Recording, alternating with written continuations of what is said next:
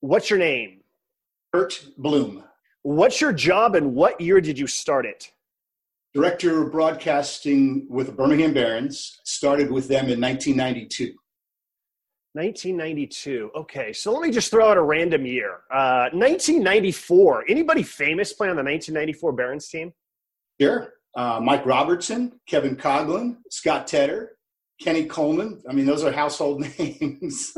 yeah, those guys were legends. Um, yes, get their baseball cards. oh, oh, there was one other guy too, Michael Jordan.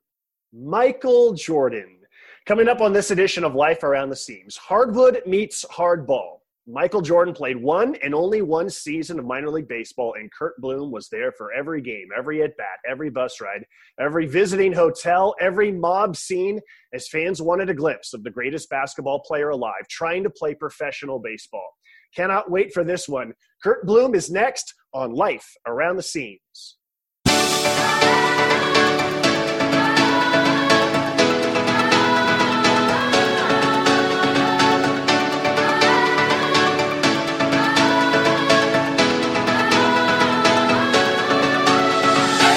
Former Major League pitcher Jim Bouton once wrote, You spend a good piece of your life gripping a baseball, and in the end, it turns out it was the other way around all the time.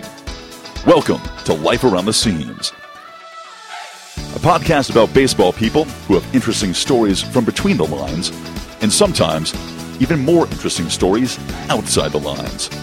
Here's your host, Josh Suchon.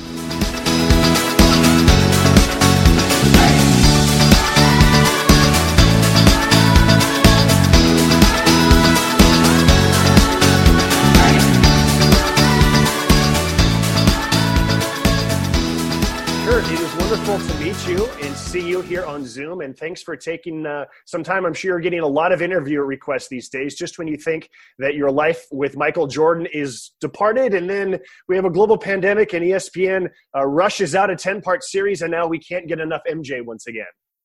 The Barons front office, including myself, we're more famous now than we were 26 years ago. I mean, when people ask me for an interview, I'll go like, "Hold on a second, let me check my schedule. Uh, let me slide you in." And I, you know, the, the thing, Josh, enjoy it. Just enjoy that ride. That's what I'm trying to do.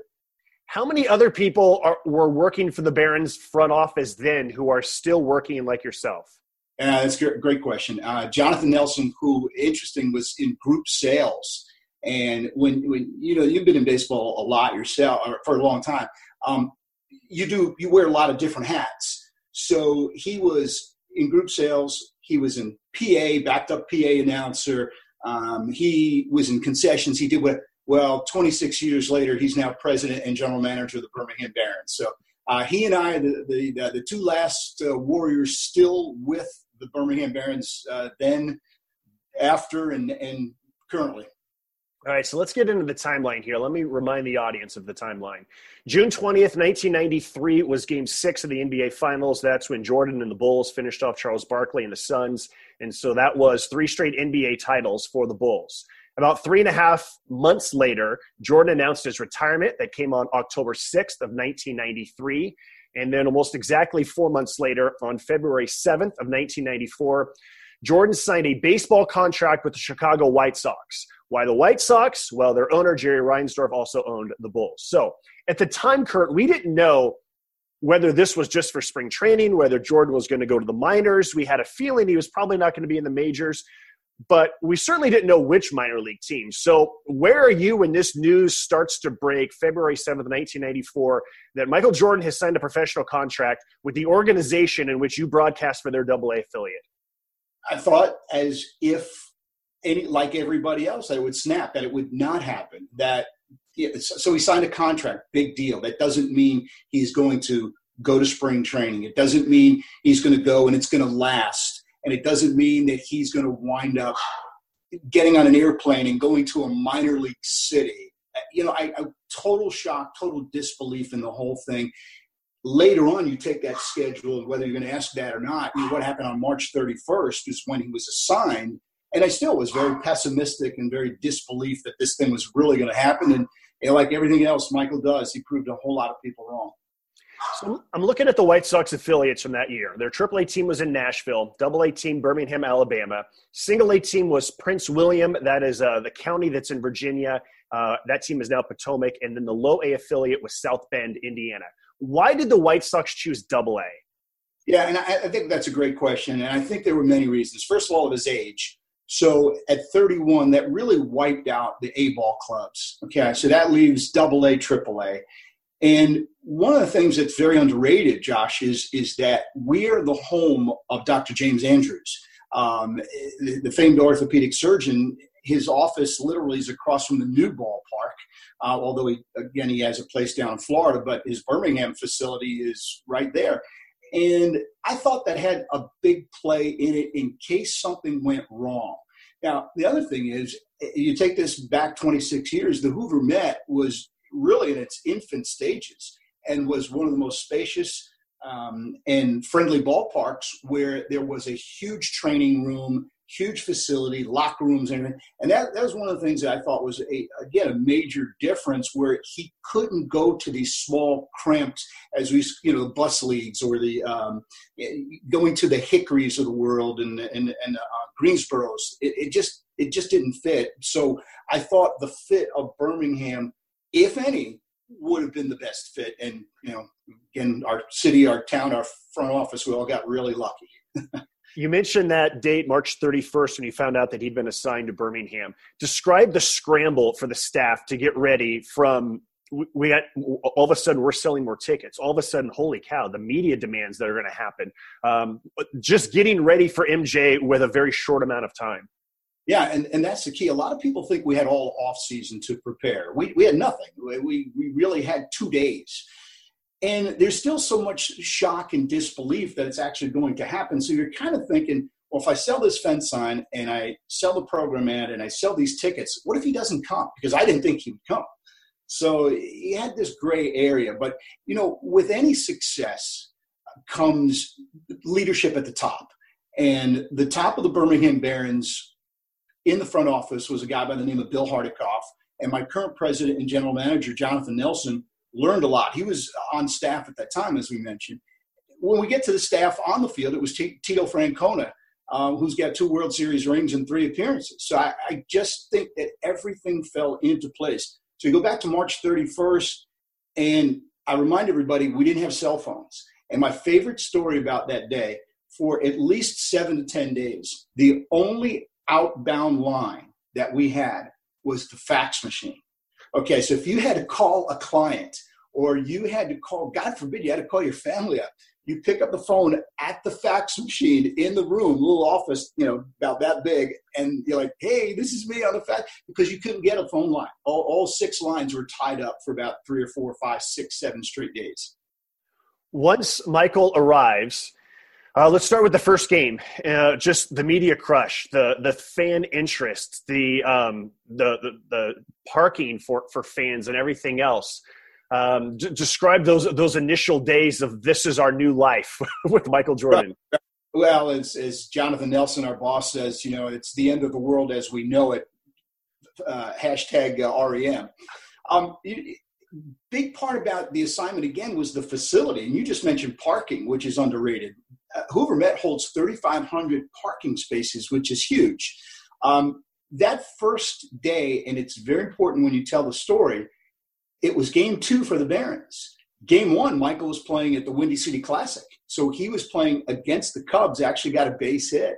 Um, so game two of the season was his first game.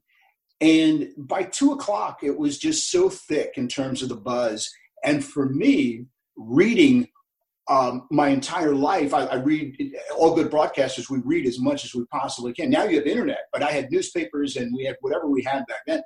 But I had a chance to meet Mike Lupica of the New York Daily News, uh, Lacy Banks of Chicago, Jackie MacMullan of Boston, all of the Detroit, San Francisco, all the NBA cities sent their beat writers. And so we on that night we had 150 credentialed media um, which include yeah, which included worldwide.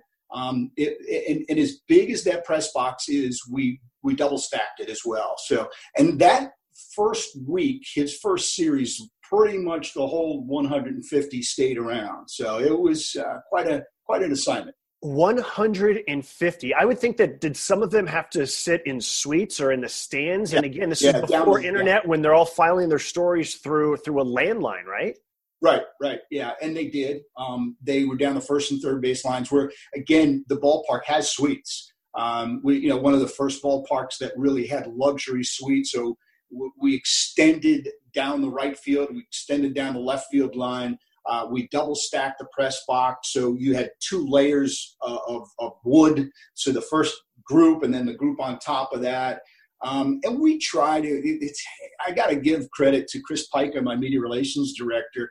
You know, look, you got New York, Chicago, Detroit, LA. They're going to get a little bit better seat than the smaller newspapers and you know TV stations that came over from eh, wherever they else wherever else they came from. For you personally, that first game, describe the the adrenaline, the, the butterflies, if any, that you had, especially as Jordan comes to the plate for the first time. First thing is on one shoulder was a Chicago TV station with a camera right on me, and then on the other shoulder was ESPN. So in your mind, you're going, whoa, this is a little different. Okay. this is not announcing, here comes Scott Tedder. They, they really just didn't focus on that. The at bat itself, and Josh, you're an experienced broadcaster, and I knew, absolutely knew, first of all, you're only getting one chance to do it with TV, radio, and okay, so you got to nail it. But more importantly, I wanted to let the moment live and breathe. And that's something younger broadcasters, you and I, we teach them now. So fortunately for me, I, I, um, I, I was before the PA came in and I said, check your time. And really, you look back on it, people compare that to what Vin Scully did. Um, and so I said, look at your watch. It's because uh, it came up in the bottom of the third. It's 8:14 Central Time. Here he is Michael Jeffrey Jordan. Then 30 seconds of complete silence. How are you going to talk over that? You know, and and that's what I did. Um, as the at bat is going, you're you're like, what's going to happen? You know, and you wanted him to at least make contact, not strike out, because if he strikes out that first at bat, everyone's going, this is a flop, this is a circus, and all that. And he had a flare out towards right center, right fielder Chad Mottola, big league guy, would uh, make the catch on the run. So yeah, and then, then after that, we kind of took our breath. By the way, I'm going to plug this a couple of times, but Kurt's personal website has a whole bunch of clips of that first at bat, of Jordan's first home run, of the one on one interview that he did with Jordan. Uh, Charles Barkley joined him in the booth. I listened to all that within the last week. All great stuff. Really glad that you were able to save it and that it didn't get lost in the transition from what I presume would have been cassette uh, tapes back then and that you've now been able to digitize. Nice. nice. All cassette unbelievable. Only broadcasters and only guys 25 and older would understand that. We lugged around the old Marantz. And uh, and and that's how I got it. And you know, you, you play record every day, and then you go back and uh, you know, hold on one second. If I got it within striking distance, yes, hold on. This might be the most important piece ever. Okay, yeah, I'm not sure you can capture that. You see this guy right here? Yeah. All right, you put your cassette in here, and then right there, right there is your USB. Okay, so you now transfer here onto USB, then you go to your computer and your uh, Audacity and whatever else. It's it's unbelievable. Josh, I sat on those tapes for 26 years of cassettes, just looking at them every off season. Like, what are you going to do? When are you ever going to use that? So, so thanks for the plug on the website, by the way. So, so was it this off season because of the Jordan documentary that you decided to finally digitize these, or when and where? Yeah, absolutely. That that, that sparked everything. As an announcer, and, and again, you've been in the game for a while now. Um, I was looking for a reason to launch launch a website. Um, I, I you, you, just don't put one out there now. You know, KurtBloom.com. Who cares? You know, I mean, you have to have a reason. And the day ESPN said we're moving this up to April and, and there was no baseball, I was thinking, and one of my former media relations directors was thinking, and in fact, he's from Chicago, so it worked out perfectly. And he's like, you know, you've got something there. And he had been working on putting a website together. And um, if it wasn't for them moving it up, I don't know if I would have had the website ready or the audio. But believe me, once they made their announcement, it gave me two weeks. I had about two weeks to put everything together, categorize it, and and get it ready. All right. One of my favorite stories about Michael Jordan was the bus. Now, I was in college, but I remember reading about the bus and hearing about the bus. Yeah. Just describe what is what is fact and what is fiction about the bus that Jordan got for the team. The most important fiction is that he bought it. Never bought it. Didn't didn't spend a dime. Michael's very very thrifty and cautious with his money. By the way, it's not like you know here you go, here you go. Um, his name helped arrange a lease with a couple of other different companies, and that's really that, that's the fact. Uh, the fact is that it was a new bus, and it wasn't extraordinary. I would tell people because it made a great story. We had waitresses, we had flat screens, we had cell phones, we had movie. They weren't even invented back then. All that stuff was not even possible, but it made for a great story. But um, it was new. And if you go back to when you were riding the buses in the Bush Leagues, okay, every bus that we had ever been on before that was 10 or 15 years old. Uh, you know, not only the Barons, Huntsville, Jacksonville, Mobile, um, all those clubs, real old buses. Greenville was in the league, Memphis was in the league.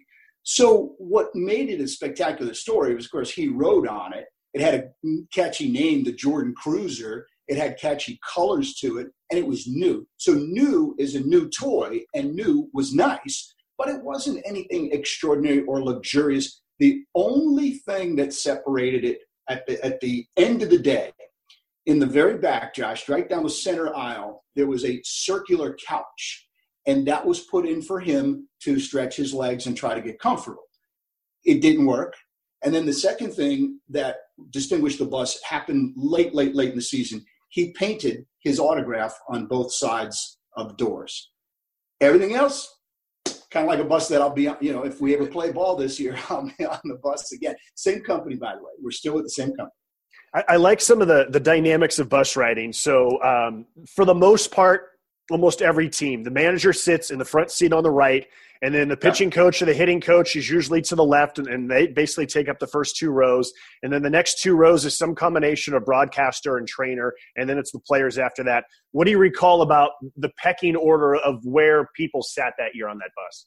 Well, Michael started in the back. Like I said, he started on that circular couch, which again allowed him to be one of the guys. And that's what his whole goal was to be a Birmingham Baron and, and fit in, not have this, no pun intended, air about him. But more importantly, you know, I'm a right fielder, I'm an outfielder just like you and you, and, and, and let's chat, let's talk.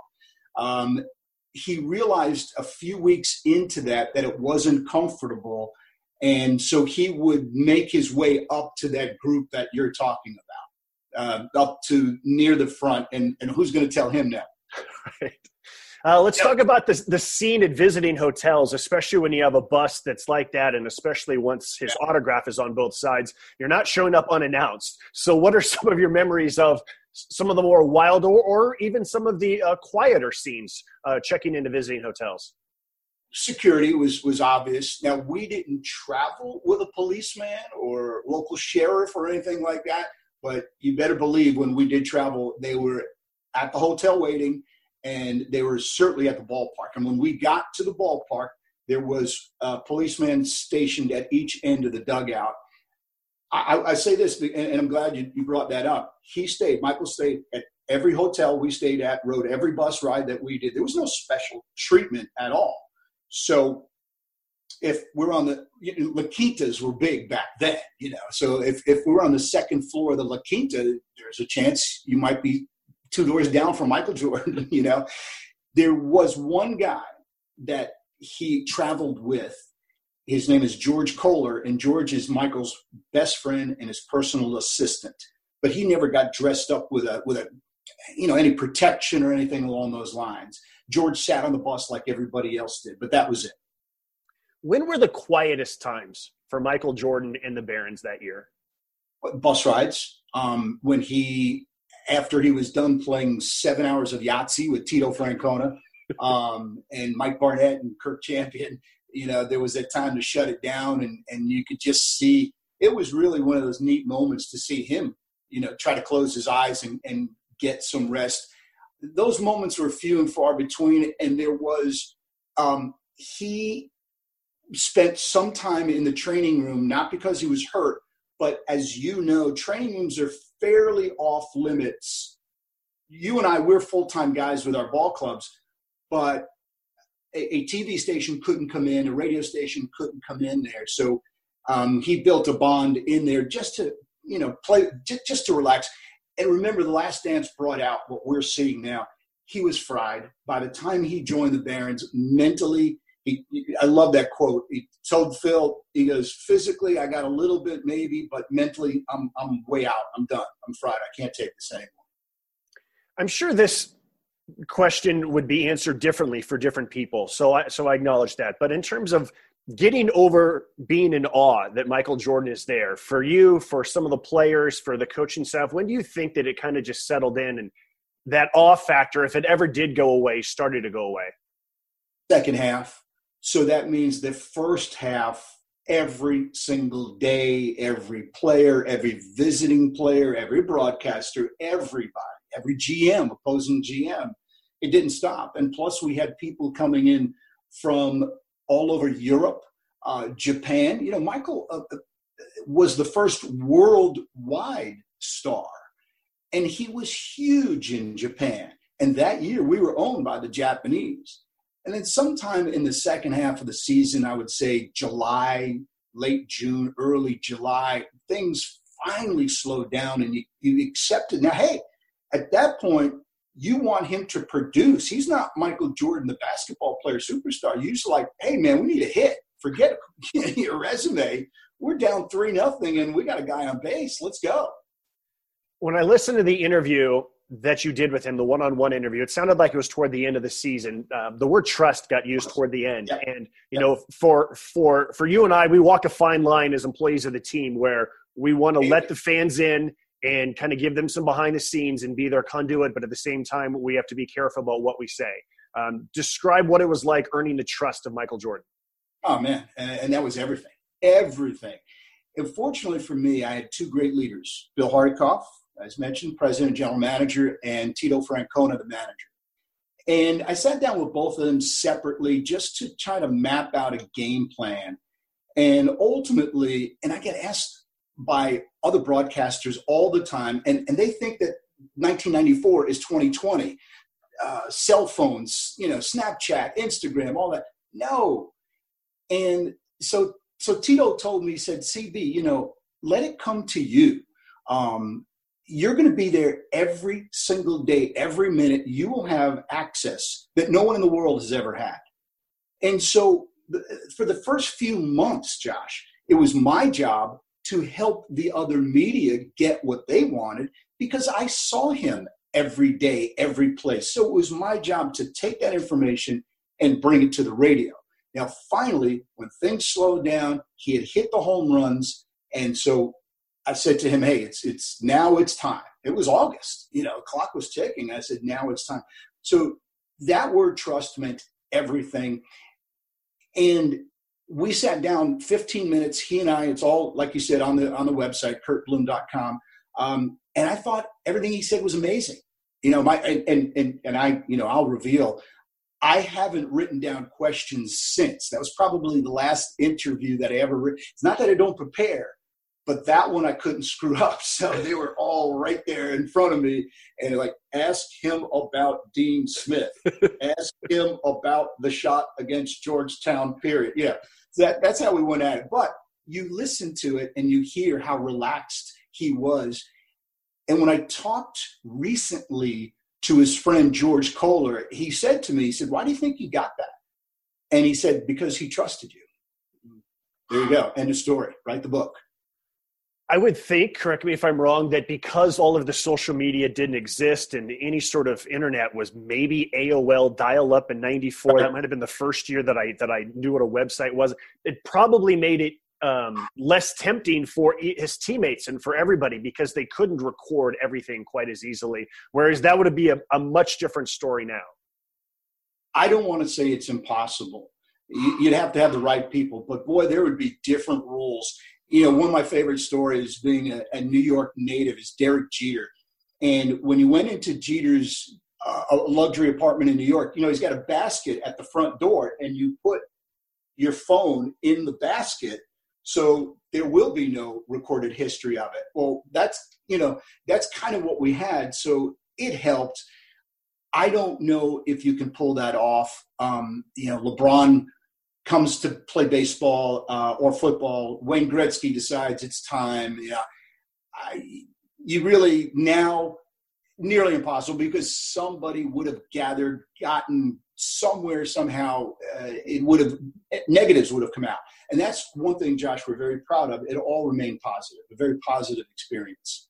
All right, so let's talk about the actual baseball because the final stat line was a 202 batting average, 289, 266 slugging. However, he did have a 13 game hitting streak in April. Uh, late in April, he was hitting 327. And then what did they stop challenging him with fastballs? Talk about the first month and month and a half or so of the season.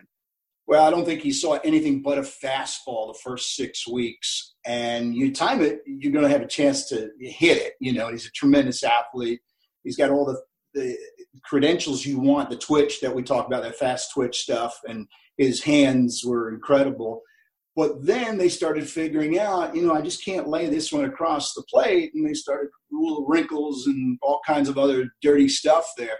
I will tell you this: I've said it for 26 years, and more importantly, guys that are smarter than me, Mike uh, Mike Barnett and Terry Francona, they said the same thing. And then watching him progress his at bats were very competitive in the second half. And the staggering number you didn't mention, he hit three homers in the biggest ballpark in the minor leagues. I mean, I don't care where you personally have been, but you knew Hoover Met was a monster of a ballpark.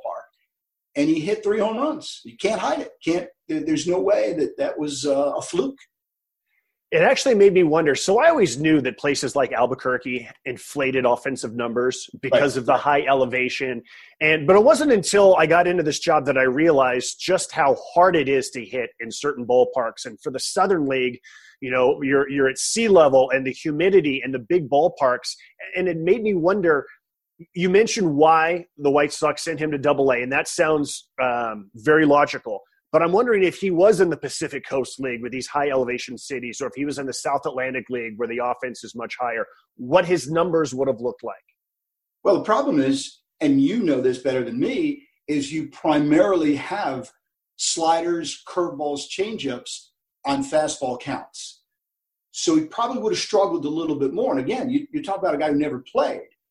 At our level, you had pitchers that are still developing and back in 1994, it was certainly a fastball and a, and a secondary pitch, not a third pitch, but a secondary pitch to go with it, usually a curveball.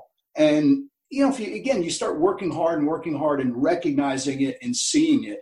Um, again, I think just everything was perfect for you. Also, if you're going to measure him, Josh, you don't want to measure him out in the PCL where I think you and I would run, would close our eyes, run into a fastball, and all of a sudden we hit a home run. Yeah, with, with all due respect. I mean, I, am making that up, but I, I, think everything again was just the perfect fit, and the White Sox were very intelligent about that. Thirty stolen bases for yeah. someone who only had a 289 on base percentage. For him to steal 30 bases, got thrown out 18 times, but still 30 for 48 is pretty good ratio. 30 stolen bases is pretty good. How do you how do you how do you fake that? How do you hide that? And, and the funny thing is about the 18 times that he was caught, uh, I would say about nine of them he was really safe, but the umpires wanted that. You know, right? Yeah, you know, it's their TV moment. So um, I remember so many of them, and and you know he started getting frustrated, going, "Really?" So and he did things the three homers and the and the 50 RBIs and the 30 bags Josh, you can't fake it. You have to give him credit and, and understand this guy was Superman. He just didn't have a cape. Yeah, the, the other thing that's impressive, and obviously, look, he's Michael Jordan. He was going to get as many at bats as possible. You had to find out. But still, there's not a lot of guys right now who are playing 127 games. Remember, uh, for our audience, Kurt knows this, but for our audience, it's a five month season. It's not a six month season. Most teams are in the neighborhood of 140 games. Right. It means that he played 127 out of about 140 games, 497 right. at bats that is a grind and that really takes a toll and that it's just another indication of what his dedication level was. Yeah it's a good way of putting it and he embraced the grind. And what people don't know is that on a typical game day speaking of that grind he was grinding at around 12 o'clock while no one else was in the ballpark and especially again on the road where you can measure it. So there was transportation for him on the road so for an hour prior to BP, he and Mike Barnett are underneath the stadium, whack, whack, whack, you know, trying to work that swing and, and make contact and do all the little things that all your players do. Um, and then a regular BP after that. But he embraced that challenge. That's who he is. And I think by watching The Last Dance, you're seeing how much he does embrace that challenge. His first home run his first home run came on July 30th, 1994. It was his 354th at bat of the season. Again, people can hear your call of it on your website. What are some of your memories that we can't hear from that call that stand out in your mind? Well, the first thing is he had hit the ball twice to the wall that game. So it was almost like a preview of like, mm, you better get ready. And, and, certainly I didn't have a home run call for Michael Jordan. um, there were what did we list? 13 or 16,000 people. So it was electric. Um, he runs into a pitch hit it well. As soon as it left you could hear the call. As soon as he left the bat i'm like uh-oh this is going to go. Now the previous two at bats like i said to the wall you know and and this one here um, it went. And just like his first at bat you have to remember and you called thousands of home runs let the moment breathe so the phrase came out of my mouth, he's done it. And you don't say that about your average AAA, AA player. He's done it. You know, you're expecting them to do it. And then my typical call is Gonzo, then Jordan inserted his last name. That's it. And then let him get around. I didn't say a word until he got around third base. Um, and only Michael could capture the moment. He pointed to the sky. And everyone's like, the whole press box and the media and everyone, okay, what, what was that all about? It was, I think it was his father's birthday. Wow. So again, he, he steals the moment. That was his dad's gift. Yeah, yeah, yeah. Unbelievable. Wow. And you know, speaking of his dad, that was one of the big things is that his dad loved baseball and and you know, his dad had recently passed away and um and and I, I don't know how much discussion you ever heard or whether it's just stuff that you read about how much of his um, desire to play baseball was based on his relationship with his dad and their family's love of baseball? Rarely talked about it, if at all. I wanted again um, let him initiate something. I will say this: um, I went to school in North Carolina, and North Carolina, like the state of Alabama, is so underrated in terms of, of, of its baseball tradition. And back in the 30s and 40s and 50s, North Carolina had Tobacco Road, and they had these. I guess they were called D teams and B teams and C league. You know, we now know them as the South Atlantic League and the Carolina League. But they had so so that might have played into where his dad was, you know, a fan of all. You can go to all these small towns in the state of North Carolina. Every one of them had a professional team, and that might have been it.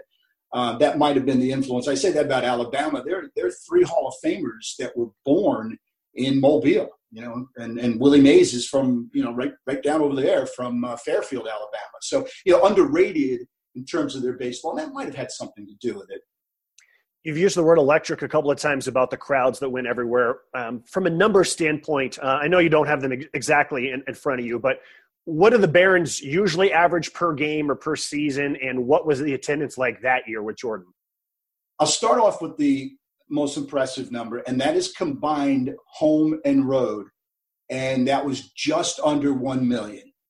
And you have to take that back to 1994, not Las Vegas of 2019, uh, not Albuquerque, and certainly not Charlotte, okay? Um, but 1994 I believe you could look it up, drew more than the Expos, Marlins, you know, things like that. So a million people. It was 467 at home, which is a number that still stands 467,000. Um, and then so you're looking at the average. Look, look, let me give you numbers that, that I think we can relate to. On a good year for the Barons at Hoover Met, the target was 300,000, somewhere between 250 and 300,000. And then you would be drawing about 4,000 people. So that year we did 467 at home. So we took that average to about 7,000, which included 16, 13. Every weekend was just completely uh, over, uh, not oversold, but we had we had overflow with people sitting in the berm and the, and the areas along those lines. But you know, in every game as an announcer like you are, every game you better be on your game because there's so many people there, and it was easy to get up. I'll tell you that. And we were not a very good team, by the way. I read about how there was a day in which there was a golf tournament that Jordan played in with him and Lee Trevino and Arnold Palmer and Charles Barkley. And then after the game, Charles Barkley and Bills linebacker Cornelius Bennett are in the clubhouse and they're holding courts. And I'm wondering for you, are you thinking like, what world am I in that suddenly all of these people are around us every day? Tito had the best story, Terry Francona, the best. We had lost that game and we got our butts kicked. And he went into the locker room to air out everybody, including Jordan. You know, he was just really, really mad. And he looks up and he sees Charles Barkley and Cornelius Bennett. He goes, "Yeah, we'll get him next time." and was, he knew the pep talk, the Francona that we all know and love. It just wasn't going to work that day, so he he saved the the uh, the butt chewing, as we say. Tell me about basketball pickup games. Uh, the the famous screen. Uh, my highlight moment was a three on three. About two miles from the Hoover Met is a place that still stands called Rhyme Village, and it's a subdivision. Okay, um, they had an asphalt court every Sunday because it stays light late. So every Sunday, the Barons players and whoever else would play pickup after the Sunday games. You usually play a Sunday game in, in our league maybe two o'clock, maybe even earlier than that. So there's plenty of light. And after his teammates kept, you know, poking him and egging him on, we finally there was a game in a time rather in August where we're about ready to play, and up comes the Mercedes MJ JJ, and you see it actually in the Last Dance. The the JJ's for his wife at the time, uh, the MJ obviously. So, anyways, we break out. I mean, I just like being the announcer. I had no, I, there was no game plan. So I happened to wind up on his team. It was like, all right, you, you, and you against these three guys, you know. And we start off with the ball, and, and I'm not standing now. I'm six foot. That's where I cut it off, and he's six six. And well, you know, my street ball when you when you play when you play, you set a pick, you set a screen so he gets the ball, and, and like the, the nerdy, non athletic guy that I am, the radio guy, of course, I go set a pick. And he looks down on me. He's got six inches to look down, and he says, CB, I don't need that. About 30 feet, jump shot, swish, game on. Um, had I had the uh, the Air Jordans on too, no less, the red and black ones, and it was just just crazy. Um, I will tell you, Josh, we were not allowed to, and nor did I think it would be good to even talk about that. That never got on a broadcast at all. Oh yeah, sat back. We played ball with no. You couldn't let the media know that. So um, no, we never talked about. Remember, and you still have it now, more more in Double A than Triple A. But there's that weight bus where the guys go to the gym, mm-hmm. and he would mess around, mess around because there's a court in most gyms, just mess around a little bit. Um, but the time he played was that August day. My wife was pregnant, and he actually wound up rubbing her stomach, and out came my daughter two days later. a Wait a minute, he, he, Michael Jordan rubbed your wife's stomach. Yeah, yeah, yeah. I, I mean, uh, you got to allow him to, right? He's Michael right. Jordan. I mean, I don't, I don't know if I'd let Josh, uh, Josh Suchon come and, and uh, you know, rub my wife's stomach, but uh, we let Michael do it, and you know, la la la, and, and she laughed, and uh, two days later, out came my uh, my eldest daughter, Chloe. That is awesome. That is mm-hmm. absolutely mm-hmm. awesome. Um, So in 1995, Jordan goes to spring training. They wanted him to cross the picket line. He said he wasn't going to do it, and that basically ended his baseball career. And he went back to basketball. If he had played a second season, do you think he would have been back at Double A? Do you think Triple A? What, what do you? He had played in the Arizona Fall League, and he had played much better there. Where do you think he would have been in 1995? I, I could say exactly what would have happened. He would have went to Nashville, broken camp in Triple A Nashville. Uh, he would have been there for a couple of months, and then he would have gotten called up to Chicago. Now, Ron Schueler never called and told me that plan. Dan Evans didn't tell me, hey, CB, this is what we got for Michael. But you you just really had a sense of that was going to happen. Back to Birmingham, no, because there wasn't a lot left to prove. Um, up to Nashville, because you got he's 31, 32 at that time. So you got to test him to see if he can hit those curveballs and changeups and sliders. Um, and again, I think it would have been two weeks and then, uh, or two weeks rather, two months, and then up to Chicago different ballpark now than in 1994 for Birmingham. But what are your daily reminders about the time that Michael Jordan played baseball in Birmingham? Here, more than anything else. Now, that used to be all dark brown, by the way. Um, but this is where you have it more than anything else. And it, it's almost as when you see somebody during uh, that you know that was around during that Jordan year, there's a secret smile, secret handshake, some sort of telepathic connection. You know that I know that you know that you were there. Um, you know, it, it's, I'm not doing this interview with you. I've known your name and your abilities for quite a long time. This is the first time we've ever talked. So just think about the magnitude of that. So you ask about the memories and, you know, how long does it still, well, first, again, everything is right here. But second of all, 26 years later, we're interviewing from Birmingham to Albuquerque. And i just it's, it's kind of you know mind-boggling in itself. Yeah, this is kind of dark and a somewhat random story, but in 2001, I was covering the Giants when Barry Bonds ended up hitting mm-hmm. 73 home runs and, and breaking the record, a single season record. And I remember at some point late in that season, one of the other beat writers, I was at the Tribune, I'm pretty sure it was Dan Brown, who was at the San Jose Mercury News, and pretty sure it was, it was Brownie. And he said, if we die tomorrow, do you think the first sentence of our obituary contains the name Barry Bonds? And I remember thinking, yes, absolutely. It would be Josh Suchon, comma, who covered the Giants when Barry Bonds hit 73 home runs, comma, died yesterday. And so I'm wondering, is the first sentence of your obituary going to include Michael Jordan? There's no question it will. No question. I, I don't deny it. I, I don't put up a front. Absolutely. Who am I without him? right now do the do the Barons still sell uh, Michael Jordan jerseys at all, or Michael Jordan Jordan shorts uh, shirts? Yeah. Monday after the last dance goes Sunday, and, and we're on it. Monday, you want to get in line. Yeah, I, I wish I owned the Barons Monday because the merchandise sales are going to go bananas. They'll go off the wall. Uh, yeah, we saw that. I tell you what, for a couple of years, that 45 jersey was just you, know, you just couldn't get one. Yeah, you buy order it in out in out in out. Who's the second most famous player who has played for the Birmingham Barons? Uh, a rehab stint for Bo Jackson, four games the year before I got there, 91. But Willie Mays was the Birmingham Black Barons. But the face of the Barons, if you ask me, is Frank Thomas. And, and Frank was the minor league player of the year in 1990 and obviously went on to have a Hall of Fame career. And he spent the entire season in Birmingham. I think it was maybe got called up in July, August, something like that. But I'm saying April, May, June, and most of July he was there. So, um, and and you know it's funny because Jordan has pushed Frank. They were in the same city together, but he's pushed him like you know Jordan played with the Barons, and people got to. Oh yeah, I forgot about Frank. That actually reminds me. I think I have a bunch of Frank Thomas minor league baseball cards somewhere in a chest that are collecting mm-hmm. dust, along with my Robin Ventura cards, which I thought were going to be worth a fortune.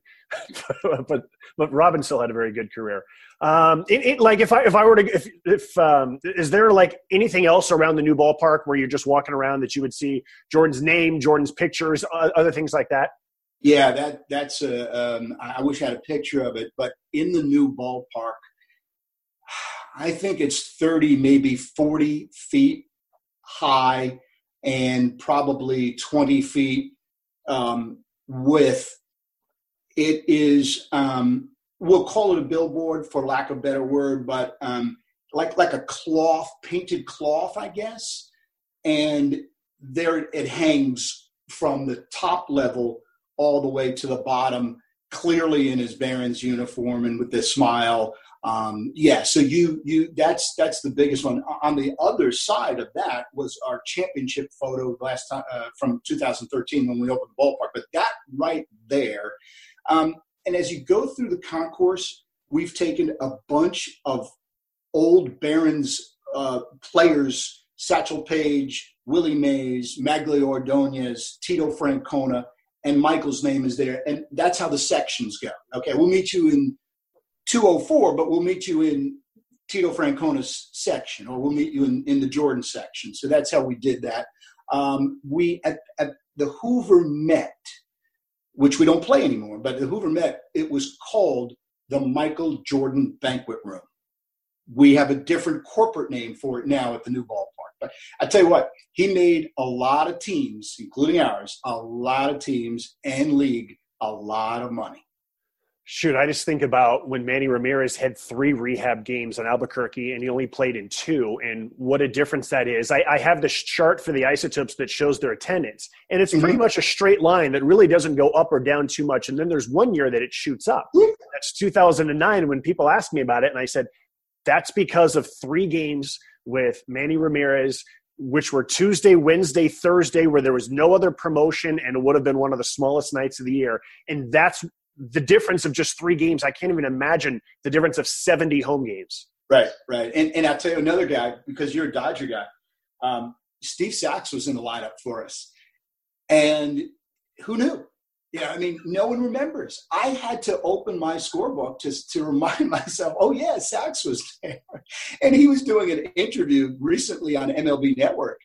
And they asked him about it. And he was like, you know, for the first time in his life, he was an afterthought you know, he was pretty much, you know, uh, in my baseball watching, he was one of the men, you know, good looking, great ball player, Yankee fan, Dodger guy.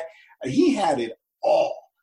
And he was nobody in 1994. He could just go in the locker room like like he was any of those other guys I mentioned earlier. You wouldn't even know it. As we wrap this up, as you're watching The Last Dance, what are some of the the biggest things? And of course, the episodes that are uh, coming up seven and eight, I think, is when we're going to see more about him walking away from basketball and going to baseball. What are the um, what what are just some of the biggest things that are kind of standing out to you? Well, the rest of the world is seeing what we saw, and what I had to myself in 1994. The world now has a chance to see his competitiveness, his drive, his honesty, um, all these good qualities. And the fact that when he said on camera, he was fried at the end of 93, couldn't do it anymore, I got to get out of here. Um, we saw that in the locker room. Didn't talk about it, but just saw it, and you understood that this was legit. So I'm happy the rest of the world now opened up this Oyster, ESPN opened it up for the rest of the world to see what we saw um, in 1994. And a lot of us, that group, as I mentioned, we're still fairly uh, very close on the telephone. Um, Terry Francona is a mentor to me. Mike Barnett is one of my best friends, and so is Kirk Champion, our pitching coach. Uh, George Koehler remains in the group as, as a good friend, and and I think um, indirectly Michael is still aware of what everybody else is doing. That's awesome. That is so cool. Any other stories or subjects that I forgot to ask that that I should have asked about uh, that year with MJ in Birmingham? Well, anything else I couldn't talk about because we'd get censored and you know thrown out. No, I'm I'm kidding. Uh, you, you know, really, just you covered everything, and and it's at this point, it's not easy for other broadcasters to like, well, how do I ask a question that hasn't been asked before? You know, so I, I, I envy that. And as here's my speech, and, and, I, and I want you to understand this. Um, right now, and, and this hopefully will be watched years from now and years from now, but right now during this pandemic, when you go back to 2020, May of 2020, where we're at, okay, we know about the heroes of the world. They are the um, our, our nurses and our doctors, our surgeons, our fire, our police. there's an unsung group of announcers and and people in my business, your business, our business that are coming up with content when there is nothing to talk about. And I salute you and all the talk shows in Albuquerque and other cities trying to do what you're doing. I'm a play by play guy. You get me in an event, I'll call it. But I don't have to sit and wonder who's coming on when there's no game to talk about. So I, I just wanted to add that has really nothing to do with Jordan uh, because you've covered everything, but it's my way of saying thank you for thinking of me and, and thank you for grinding and working really hard. Well, thank you for that. That was great. Um, I, I, love that we got a chance to to meet over Zoom. I hope that we can meet in person one day. Um, yeah, this was really fun. Thank you so much for your time. Thank you very much. I've been to your city once on my way out to Bakersfield, my first ever job. Pit stop in in uh, Albuquerque. You were probably in like you know kindergarten at that time. But uh, that being said, thanks for having me. Uh, stay healthy and stay safe. That was Curt Bloom, and this is Life Around the Seams.